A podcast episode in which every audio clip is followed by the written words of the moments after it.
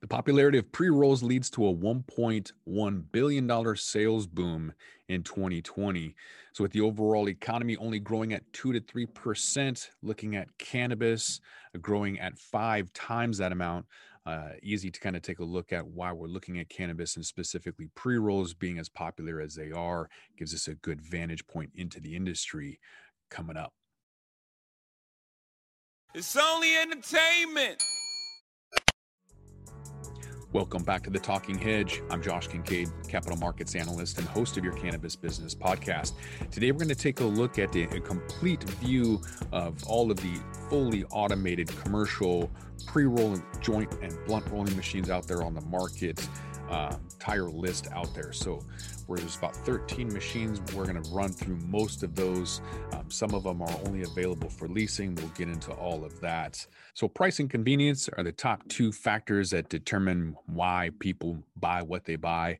Convenience of pre rolls is no different. So, uh, that makes it sort of irresistible, if you will, for a lot of cannabis consumers to look at some pre rolls and, and the reasoning behind almost a 60% sales growth last year. So that went from 700 million in 2019 to 1.1 billion in 2020. So as I already mentioned, cannabis uh, economy is growing five times faster than the uh, US economy. And the growth in pre-roll sales are outpacing the explosive cannabis market, which only grew at 54%. Now, this is from a survey from Headset working with custom cones to kind of put out this data. Uh, they're coming up with a survey with top pre roll products, which has been a hybrid of single strains uh, basically every year since Headset started tracking that data. However, uh, right now we're looking at uh, infused pre rolls uh, up here. That's been a consistent trend upwards, more people going for a more bang for the buck, if you will, higher THC.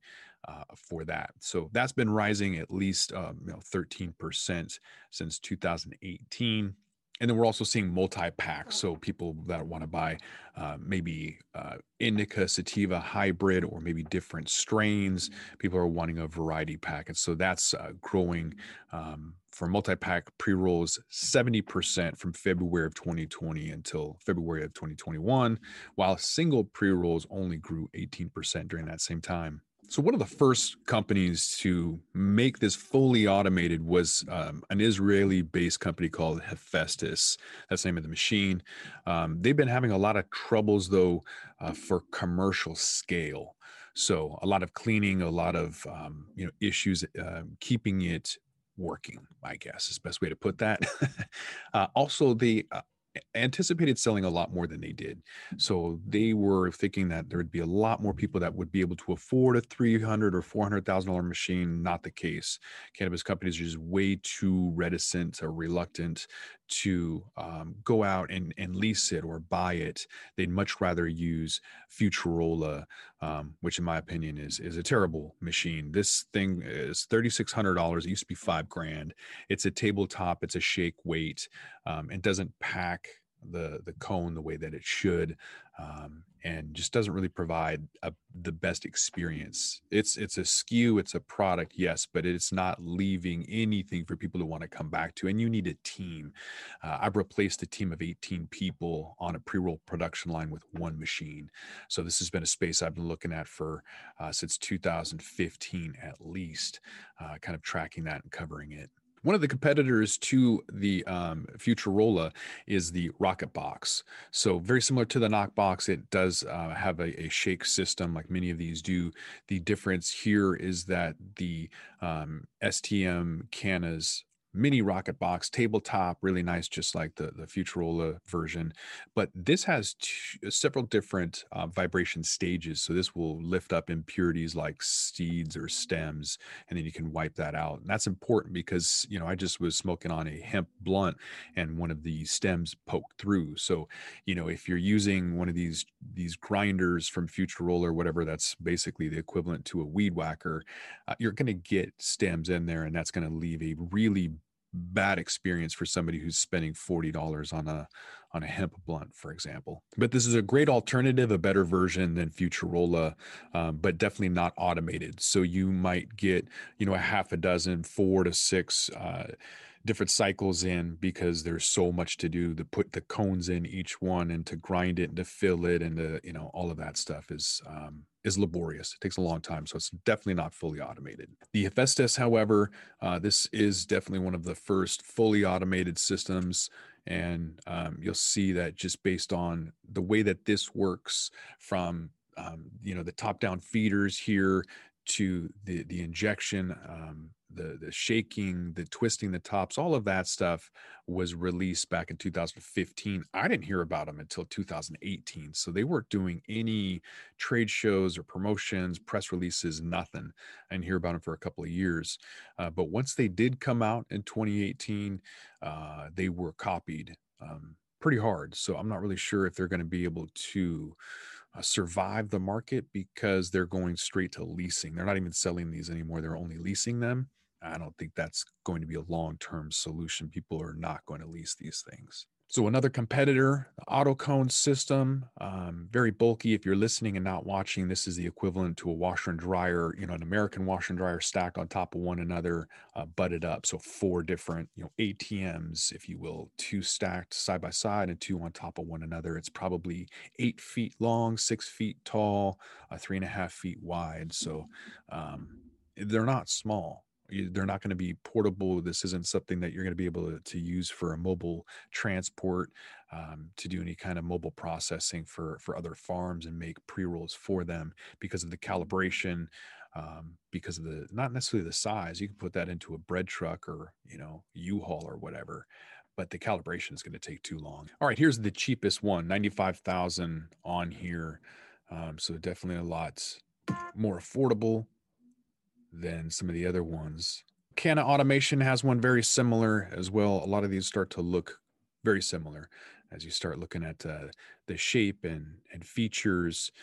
Some of these companies actually don't offer this anymore. As I mentioned, there was a big shift towards leasing. Some of these middlemen uh, that weren't the manufacturers are no longer even offering the equipment. Uh, they thought that it would be easier to sell, uh, but again, due to the the high cost, three to four hundred thousand for something that you can just use labor on. Um, is is something that some smaller states are you know in the US are going to use but up in Canada they want something that's that's automated. They also want exclusivity. Here's an interesting wanna roll. This is one of the larger machines. Um, looks like it's got a, a higher output or or yield. Can kind of go back to this spreadsheet and find out. For Paxiom $300,000 for this one. Um, I don't have the throughput or output yet. So that depends on the cycles, but they're talking about 60 an hour. So that's very comparable to, to some of these other ones. So this machine looks like it's a higher capacity. There's a lot more um, product canisters than some of these other ones for the product. And it looks like ultimately um, it's designed for for high producing. So this is something that Canada would probably want to take a look at um, if they want something that's just plug and play. But again, a lot of these features came from uh, the Hefestus. That that was pretty much the originating machine, but probably not going to be in business because they didn't understand the market. They didn't know that people weren't going to buy it. They didn't know how to lease it. They didn't know uh, where to go. So I don't think they'll be around. Cougar Can. This is another um, high producing pre roll machine, fully automated cone filler. Uh, they've got um, ultraviolet sanitization methods. So they're claiming that's going to help with shelf life extension. Um, the thing that is kind of neat is they've got labeling, custom packaging. So a lot of these machines do not have packaging built in. So they'll just spit out the cone and then you have to hand pack it. So that's why some of these you want to take a look at. Um, they don't have, a lot of them don't have grinders, for example. Um, so some will twist and fold the tops. Most of the good ones have a tamper in there, and it's not just filled by uh, weight or volume. That there is a, a built-in check weigh system. Um, you don't necessarily need a built-in grinder. I don't think that's necessary, but having the option to have um, packaging integrated with it I think is something that a lot of these companies are going to need to adapt to. Blunts is another option. There's a lot of um, cigar companies that have been able to convert over. However, none of them want to work with cannabis. Uh, there was one company in Colorado, Honest Blunt Company, that was able to get a machine. However, whatever happened with that transaction, the manufacturer is no longer willing to work with the industry. So I've spoken with them back in 2015, but by that point, um, they weren't wanting to talk to anybody. So um, that's pretty unfortunate. Uh, uh, it's also because of the stigma. So a lot of um, the tobacco growers in Latin America, a lot of the cigar buyers are not friendly to cannabis, and none of the European companies want to even touch it. Uh, and so that's basically what's happened. However, a lot of the executives that I was talking to five years ago, some of them have left for cannabis companies. So uh, they're just going to use the technology they know and build that from the ground up. Uh, and a lot of these tobacco companies um, aren't going to be able to have that first mover advantage or um, you know maybe even they won't be able to pivot to stay relevant as tobacco kind of those numbers are deteriorating in sales while cannabis is going up and if they don't move now they're probably going to miss out because all of that technology is hundreds of years old um, and so not hundreds but uh, it's old.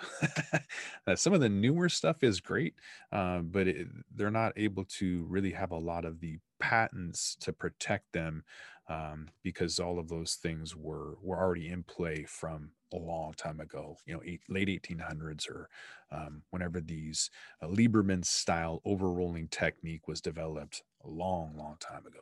One of the more interesting products, I think, is Roll Pros. Their Blackbird machine is um, not as small. A tabletop, obviously, is is not um, very small, but it's um, probably three feet long, two and a half feet tall, and uh, two feet wide, something like that. Um, but what I like about this is it's cylindrical in shape, like a like a blunt, like a cigarette. Uh, the reason I like that is because of the the draw, the experience that you that tobacco smokers get is a quote unquote optimum experience, the optimum draw, uh, the the pull. Um, it's a novelty to have a cone with cannabis shoved in at the top that was just a novelty that somebody came up with to pack some in more at the top.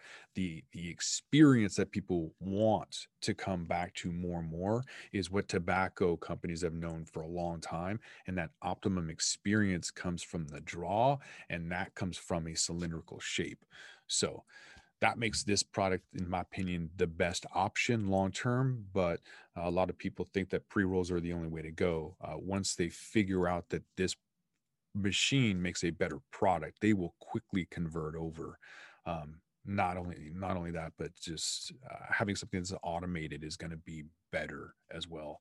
Um, you know, you get uh, better accuracy, um, a better product, quality control, consistency over and over. You're not going to, assuming you have a better grinder, you're not going to have the stems poke through if you're just doing hemp, you can get the same thing um, from Evans MacTavish. So, this is a company on the East Coast that's been doing tobacco for a long time. They tried to convert over to cannabis, but it was too sticky. So, they're sticking with hemp now, and they can do um, tobacco cigarettes with the spongy filter. Unlike Roll Pros, they do the cardboard crutch.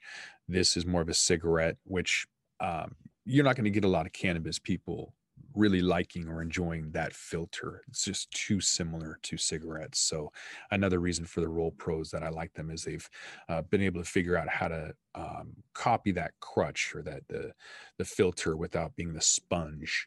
So this machine is okay, but just know that they're going to probably put together a package that's around a million dollars because, um, you know, with big tobacco, they have conveyor belts that lead, you know, six feet from one machine to another, and they think that you need their grinder for sixty thousand uh, to remove all of these seeds. But cannabis shouldn't have seeds, so it's um, again, it's not the same machine for the same industry, and so uh, just know that that million dollar um, invoice is really probably closer to 300,000 for the machine. And it should be half of that, to be honest with you.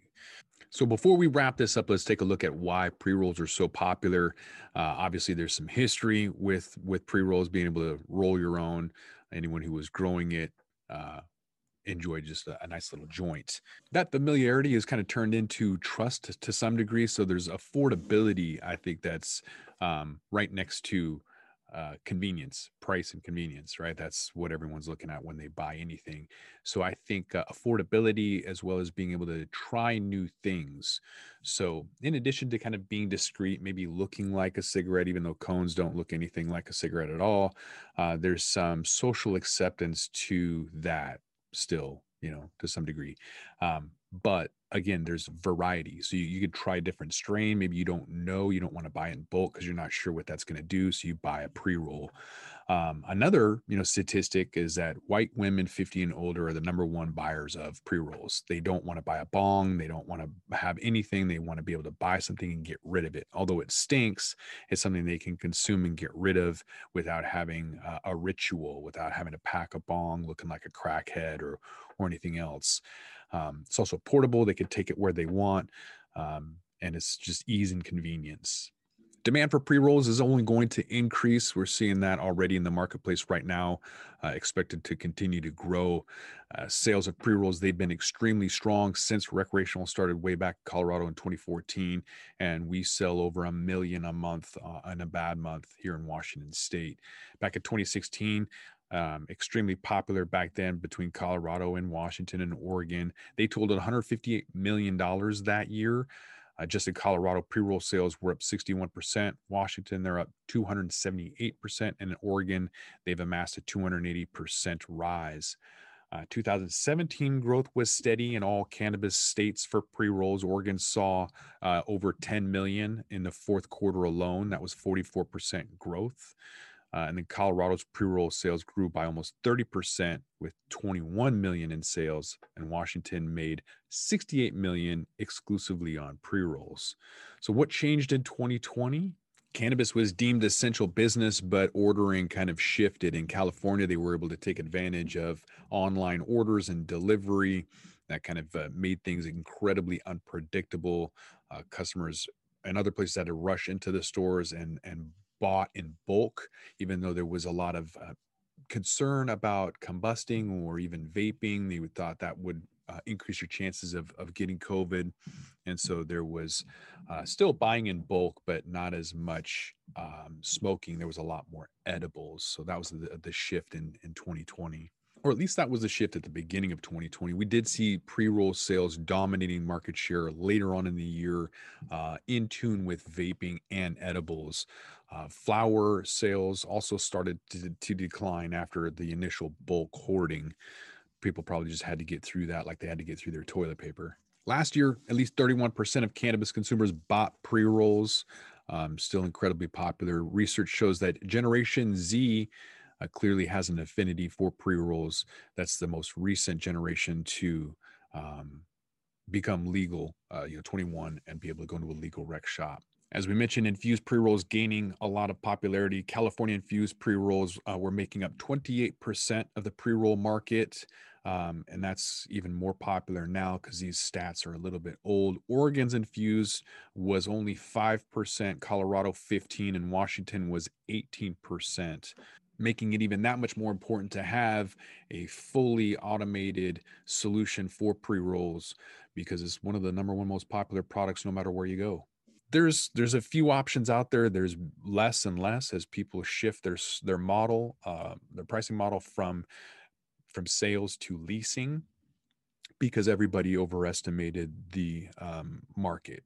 And now that you have all of these competitors all coming out at the same time um, there's not going to be they're not all going to survive. There's going to be some consolidation, just like in the cannabis space in general. Only this one, um, I think, is going to cost a lot. There's a lot of investment, obviously, and everyone thought that they were going to create their own. Um, you know, I, I, was working with a Canadian company um, who wanted to have exclusivity and so they basically hired a german engineer they hired me and we were going to create a machine for them. Uh, they're no longer in business. Um, Agrima Botanical, they were publicly traded. They decided that they wanted to try and sell to dispensaries up in Canada that weren't licensed and they lost everything. Make sure you do your due diligence, make sure you know what you're doing, get the right product, uh, the right machine for the right job. Uh, and with that, we're going to roll this up. I'm Josh Kincaid. This is The Talking Hedge. Don't forget to like, share, and subscribe, or don't, and I'm out. Don't forget to smash that like button on your way out and check out these other videos that we've got.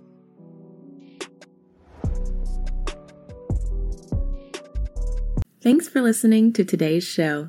To check out more great cannabis podcasts, go to podconx.com. Here's a preview of one of our other shows. Hey there, my name is Leah Babrudi, and I'm the founder and host of Chicks podcast, where I discuss cannabis, psychedelics, and other natural medicines. I not only interview people who use them as treatment for different conditions, but also the entrepreneurs who share their knowledge on how they built their businesses.